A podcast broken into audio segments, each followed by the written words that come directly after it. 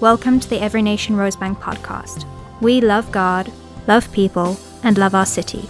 For more information about our church, visit everynationrosebank.org. Family, it is now my honor and pleasure to introduce to you our speaker for today, Adam Mabry. Adam is a pastor of Every Nation in Boston, in Massachusetts. He is also married to Hope, and they have four beautiful children. Adam has written some great books. One of them we've been using for the series, The Art of Rest. Another book that is recently written is Stop Taking Sides. And there's a link on our YouTube channel and Facebook channel. You can click there to be able to get to the books. So let's open up our hearts to hear what God has for us with Adam. I want to mention one thing about Adam, who is a perpetual learner. He has a master's in theology and currently studying a PhD towards uh, theology. A great teacher of the word, a great father, a great husband. Welcome, Adam Mabry. What's up, Every Nation family? It's so good to be virtually with you. Um, my name is Adam Mabry, and I'm really, really honored that I get to be part of your uh, church experience there uh, and in Every Nation Rosebank. And wherever you're watching from, whatever part of Africa or whatever part of the world, I'm really honored and excited to get to unpack God's Word with you today. I am uh, thrilled to be a part of our Every Nation family and thrilled to know personally um, Pastor Simon and Pastor Roger and, and, many of the great leaders who serve you there. And so we're trusting God, we're praying for you in this strange season that can make us all feel anxious and tangled up and, and restless. And, and that's actually what I want to talk to you about today. I want to talk to you about the art of rest and how we practice it in the middle of a weird and totally unexpected season like a global pandemic. So, if you have a Bible, I'd like to invite you to open it to the book of Matthew, chapter 11, verse 28. Uh, I will read, we will pray, and then God is going to speak to us by faith. Matthew 11, 28 says this Come to me, all who labor and are heavy laden, and I will give you rest. Take my yoke upon you and learn from me, for I am gentle and lowly in heart, and you will find rest for your souls, for my yoke is easy and my burden is light. Let's pray. God, thank you for the scriptures. Thank you, God, for every man, every woman, every child watching and participating in this online church experience. Lord, you know what they're all facing. You know the economic challenges, the physical health challenges, the mental and emotional health challenges, God, the, the way our current global moment is tearing at our unity and all of the anxiety that that produces in us. Lord, I pray that by a miracle of the Holy Spirit, you would diffuse anxiety for peace. And you would help us, God, to come to you and to hear this invitation as we ought the invitation from Jesus to come and practice the art of rest. In Jesus' name, amen. I wonder how, when the pandemic hit, you responded. Because here's how I responded I got to work. I remember um, I was out of town and I came back in on a Monday and we were like, we're having church. And then by the following day, on Tuesday, we're like, we're definitely not having church for a while. And we loaded up all of our gear and, and got it out of one of our buildings and, and we got to work. I, I created a, a, makeshift recording studio in, in, the basement of my house, uh, which I'm, I'm, not currently in. Uh, currently, you know, next to a window, finally in, in my own office, and um, and and and I just I, I went to work. I got our team to work, and and and we hustled and. And maybe maybe you're like that. Maybe when things become unpredictable or the world seems like it's falling apart, you you get to work. Um, or maybe you, you tend to do the, the opposite. When anxiety hits, we, we either fight or flee, usually. And so I, I tend to be a fighter, but perhaps you're watching this and you get a little apoplectic in your soul and you kind of lock up, and, and maybe you just watched a ton of Netflix and, and held your couch down for the last few months. Um, uh, either way, I want, I want to show you today how Jesus' invitation to come and practice the art of rest is important and how we might not be hearing it quite the way he said it. So let's remind ourselves of, of, what he said. He said, Come to me, you who are weary and heavy laden, and I will give you rest. I want to show you a few ways that we mishear Jesus. And then I want to show you how we should hear Jesus. And finally, how you can hear Jesus when thinking about his invitation to come and practice the art of rest. So, the first way I, I am inclined to mishear Jesus in this text, come unto me, you who are weary and heavy laden, I, I'm inclined to hear him say, Come to me when you're done. Come to me when you're done. When you're done working, when you're done kind of achieving, when you're done getting everything in order, that's when I'll let you come to me. And so, so very often in my life, it's I'm too busy to pray, or I'm I've got too much to do that I need to rush through my time with the Lord, or I need to rush through this um, moment with another person because I, I've got to get the job done. I don't know if you who are watching this right now are familiar with uh, strengths finders, but it's a it's a tool to understand one's kind of psychometric makeup. Uh, all of my strengths, except for one, are oriented toward achievement, and the one that isn't is oriented toward thinking. So, so I, I have a very hard time not coming to Jesus when, when I feel done. But, but that's not what he said. He said, Come to me, all who labor and are heavy laden. Listen, the global pandemic and the ensuing, um, the ensuing crises of, of political unrest and mental health um, uh, unwellness and economic downturn, all of those things produce in, in us a heaviness, a, a, a burdened nature, and the emotional experience of anxiety. And some of you, like me, respond to Jesus' invitation like, okay, Jesus, I'll, I'll, come to you as soon as I'm done doing my thing, as soon as I'm done working, as soon as I'm done sorting things out. And when I do that, I am really exalting my own ability to get stuff done at the expense of my embracing of God's sovereignty. Let me show you what I mean. When uh, Moses was given the Sabbath commandment, uh, the, the Torah records actually that twice. So the first time is in the book of Exodus when, when Moses went up the mountain, got the t- Ten Commandments, and then the second time is in the book of Deuteronomy. So I want to read to you from, um, from the book of Exodus, Exodus chapter 20, uh, verses 8 through 11, and we'll see in Exodus chapter 20 the way um, the way this commandment was, was given to, to Moses. Listen as we, as we turn there in Exodus chapter 20. He says, Remember the Sabbath day to keep it holy. Six days you shall labor and do all your work, but the seventh is a Sabbath day to the Lord your God. On it you shall not do any work, you, your son, or your daughter, your male or female servant, or your livestock, or the sojourner who is within your gates. For in six days the Lord made the heavens and the earth, the sea and all that is in them, and rested on the seventh day. Therefore, the Lord blessed the Sabbath day and made it holy. Did, did you hear what the author of Exodus said after the word for? He's saying, listen, I want you to rest weekly because God is the maker and sustainer and doer of the universe. Not Adam Mabry and not you.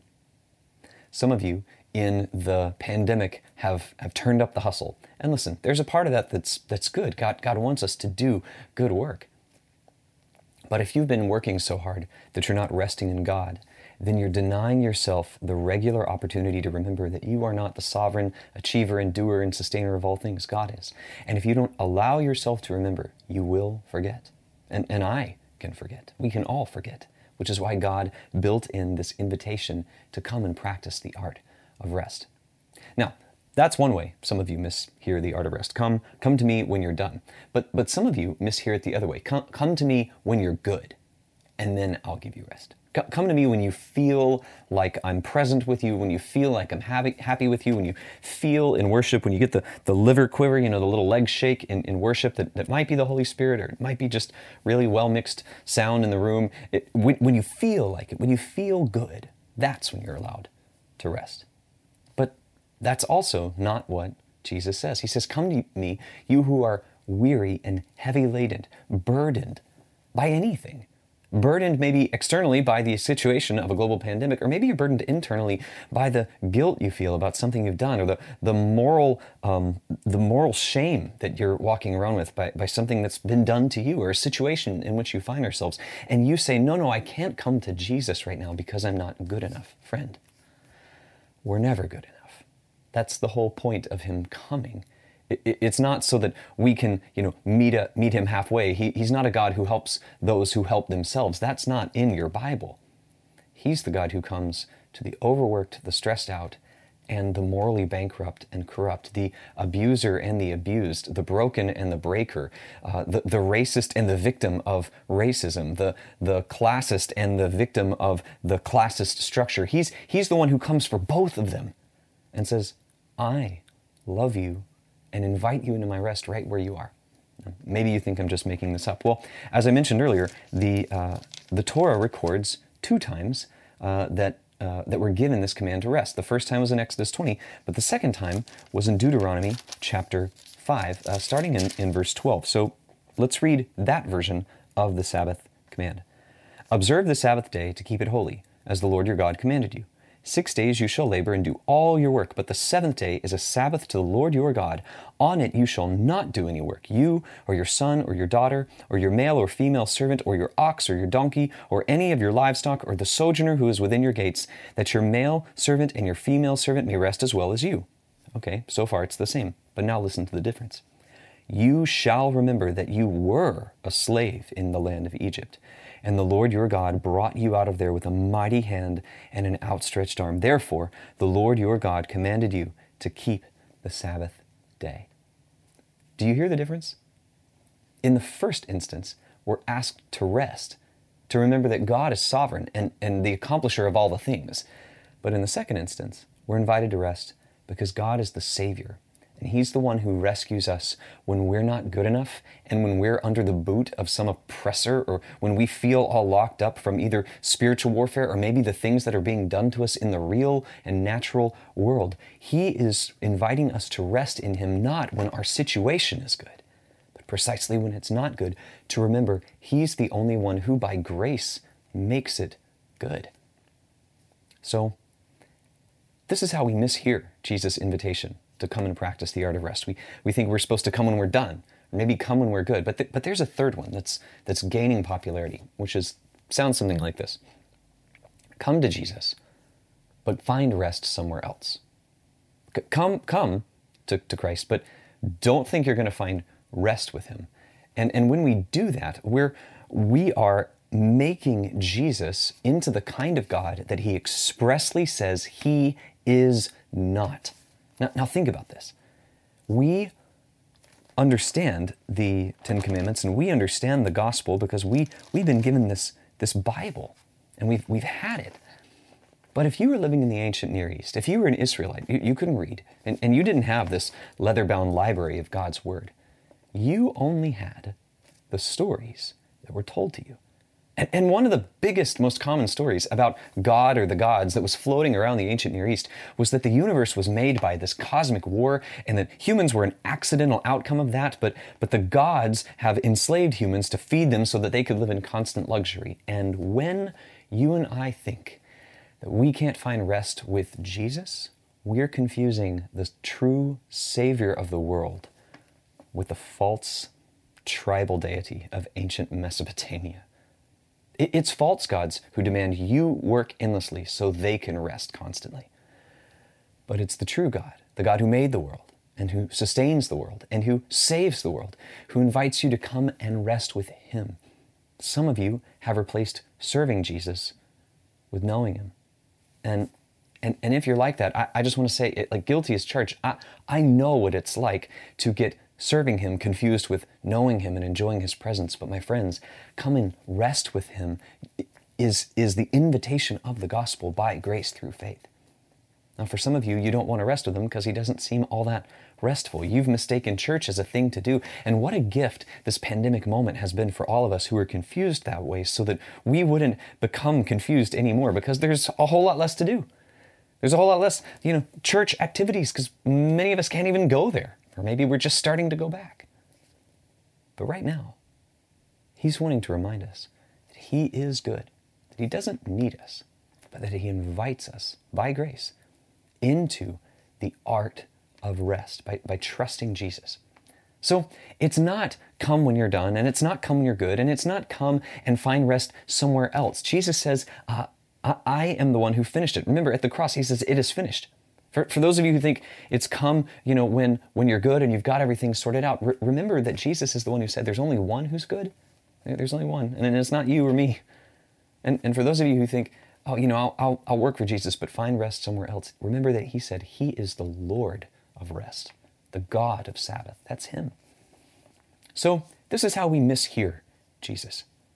Now, what might it look like? How, how could you tell if, if you're being marked by, by saying yes to the invitation to the art of rest? Well, let me give you uh, a, a, little bit of a comparison. And, uh, and, and for this, I, I'm going to have to employ a chart. I, I love a good chart.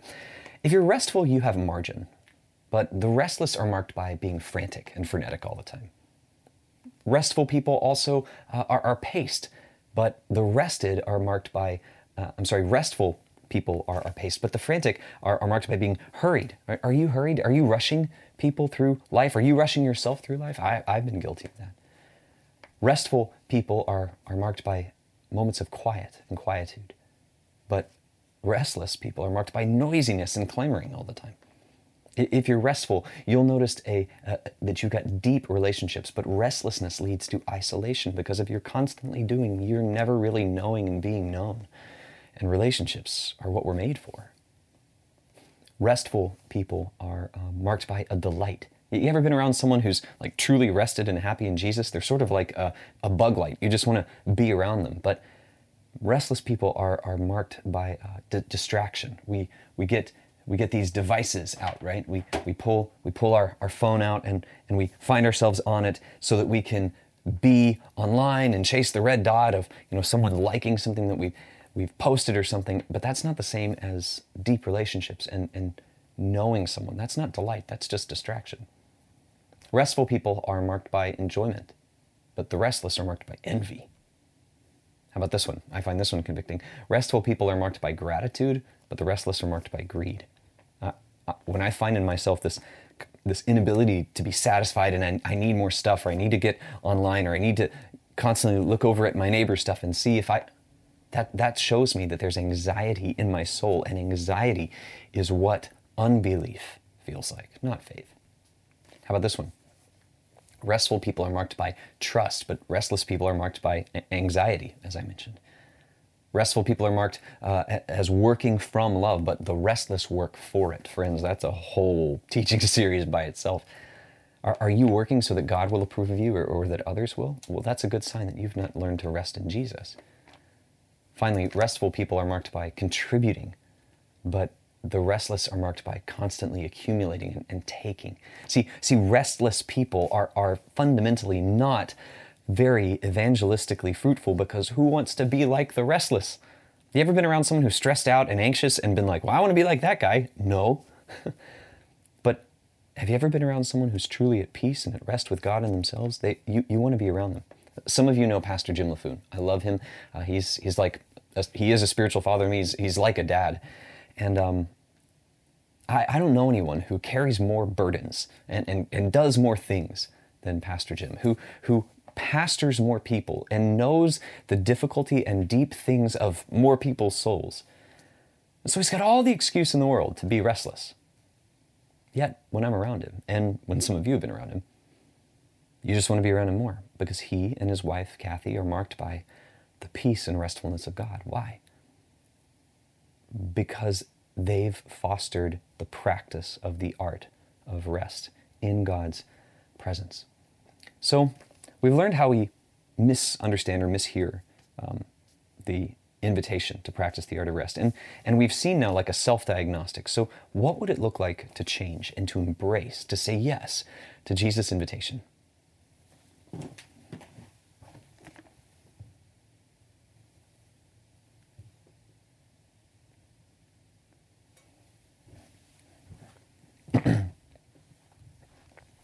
I'll give you more of that.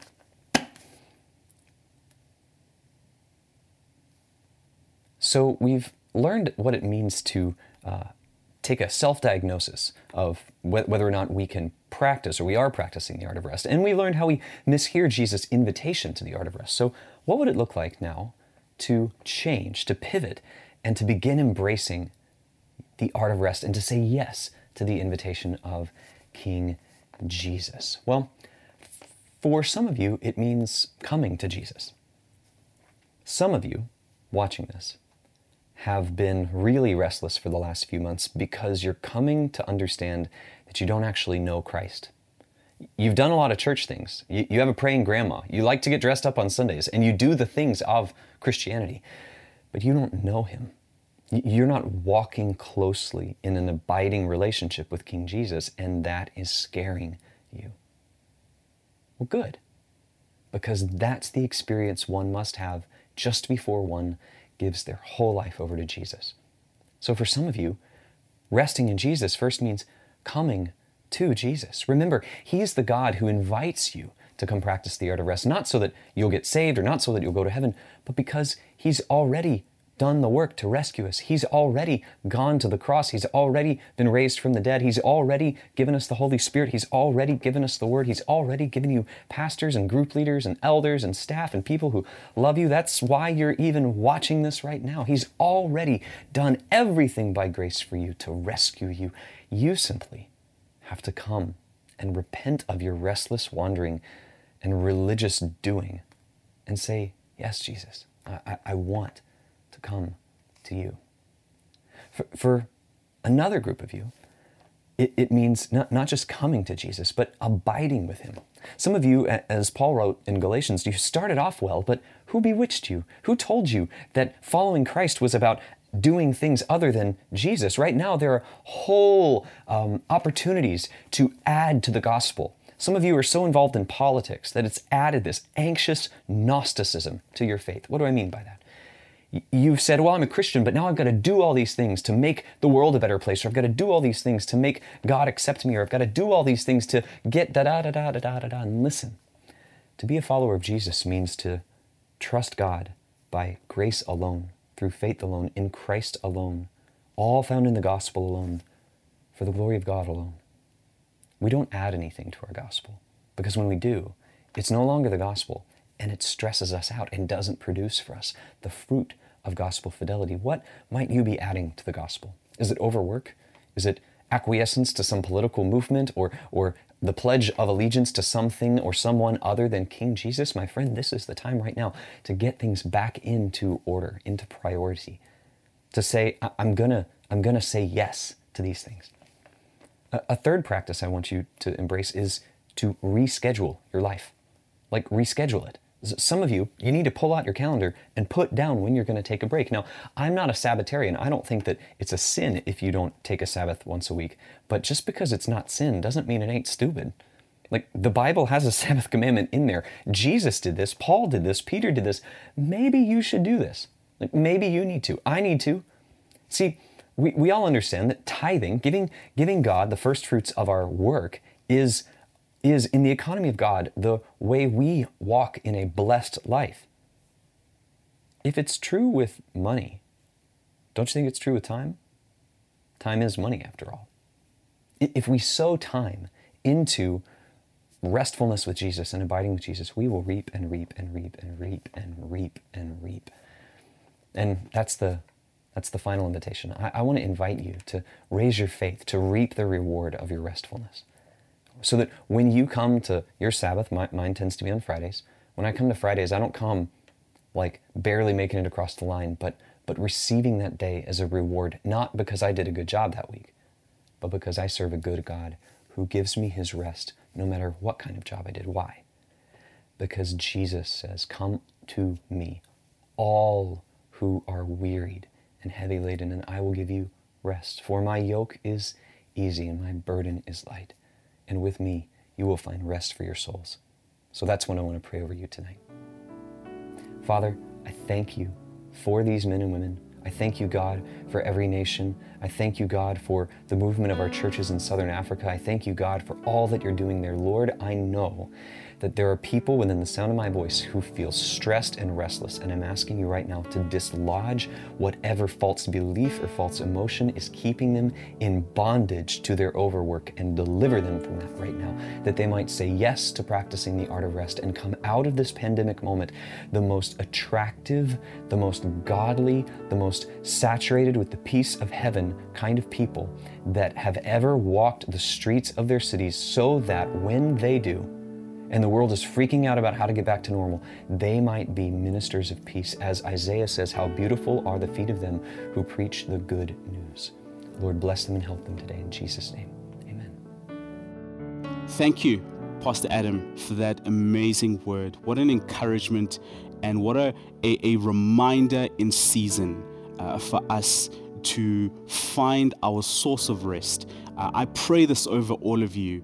Uh, that we would all operate from a place of rest, uh, that we would know who our source of rest is, uh, that it would be uh, uh, dictated by the right spirit. Um, I pray uh, that we would all um, have the privilege and the grace of entering into the rest of God. You know, the rest of God is a, is a blessing that God bestows on us. I'm reminded of Jesus who, who made this proclamation that all who are weary could come to him and they could receive from him, eat and drink and, and, and be refreshed. And, and that is not just an invitation for those of us who are in relationship uh, with Jesus to come and receive refreshing when we uh, are feeling burnt out. That is an invitation for every single person uh, who would uh, escape from the burdens of this world to take on the yoke of Jesus because the yoke of Jesus, he promises that it is light. So I want to pray for you if you don't know Jesus. You're not in a relationship with Him. You've never had the opportunity to surrender your life to Him, or perhaps you have at some point, but really there is no relationship to speak of because you've drifted so far from that commitment that you once made. I want to facilitate a moment, uh, if you will, uh, an invitation uh, to a to find that place of rest again. That if you would lay down your own strengths, your own burdens, your own yoke, your own ways of doing things, and even just that mindset of of, of the hustle busy, busy, busy. I have to keep going and I have to make things happen. I, I want to tell you, it's tiring. It's tired me out, and I'm glad that it got me to the place where I was able to surrender my life to Jesus. And I want to afford you the same opportunity today. So if that is you, you've been running hard, you've been trying to make things happen on your own. You you you you consider yourself an an artist of the hustle. Uh, you you you you're, you're operating in your own strength. You're running you're running your own race. You're trying to make things happen, but things have just not been happening. Maybe you even feel like you're at the brink of burning out and giving up. There is hope for you because Jesus invites us into a place of rest. That if you would take His burden, His yoke, and give up your burden and your yoke, you would find that His burden is actually light. And when we walk with Him, and when our faith is in Him, and we allow Him to lead us, then we find that He brings us into a place of rest, that we operate from rest, that, that, that our nature is one that is rested uh, and, and, and in a state of peace. If you would enjoy these pleasures, this, this invitation, if you would respond to this invitation that Jesus makes, won't you pray this very simple and this very short prayer with me? Lord Jesus, today I am making a decision to hand over my yoke and my burden and to take your yoke because your yoke is easy. I respond to enter into that place of rest that you promise. I ask you to forgive me for my sins, to cleanse me, and to make me new. I thank you for your salvation. I thank you for your death on the cross because it is through this death that I am saved today. I pray this in Jesus' name. Amen. Friends, I hope that there are some of you who have prayed this prayer along with me today. And if you did pray, won't you please let us know? There's a number on the screen right now, and you can WhatsApp this number. It's our discipleship WhatsApp number, and let us know that you prayed that prayer. We want to help you and put some tools into your hands, bring you into a community of people who, like you, have made this decision and that have prayed this prayer. And we want to show you what are some of the cool next steps that you can take as you work out this journey of faith within the context of community. Remember, we don't do this alone. There's a family here that is waiting to walk this journey with you. Thank you for the courageous step in praying this prayer with me. I look forward to hearing from you.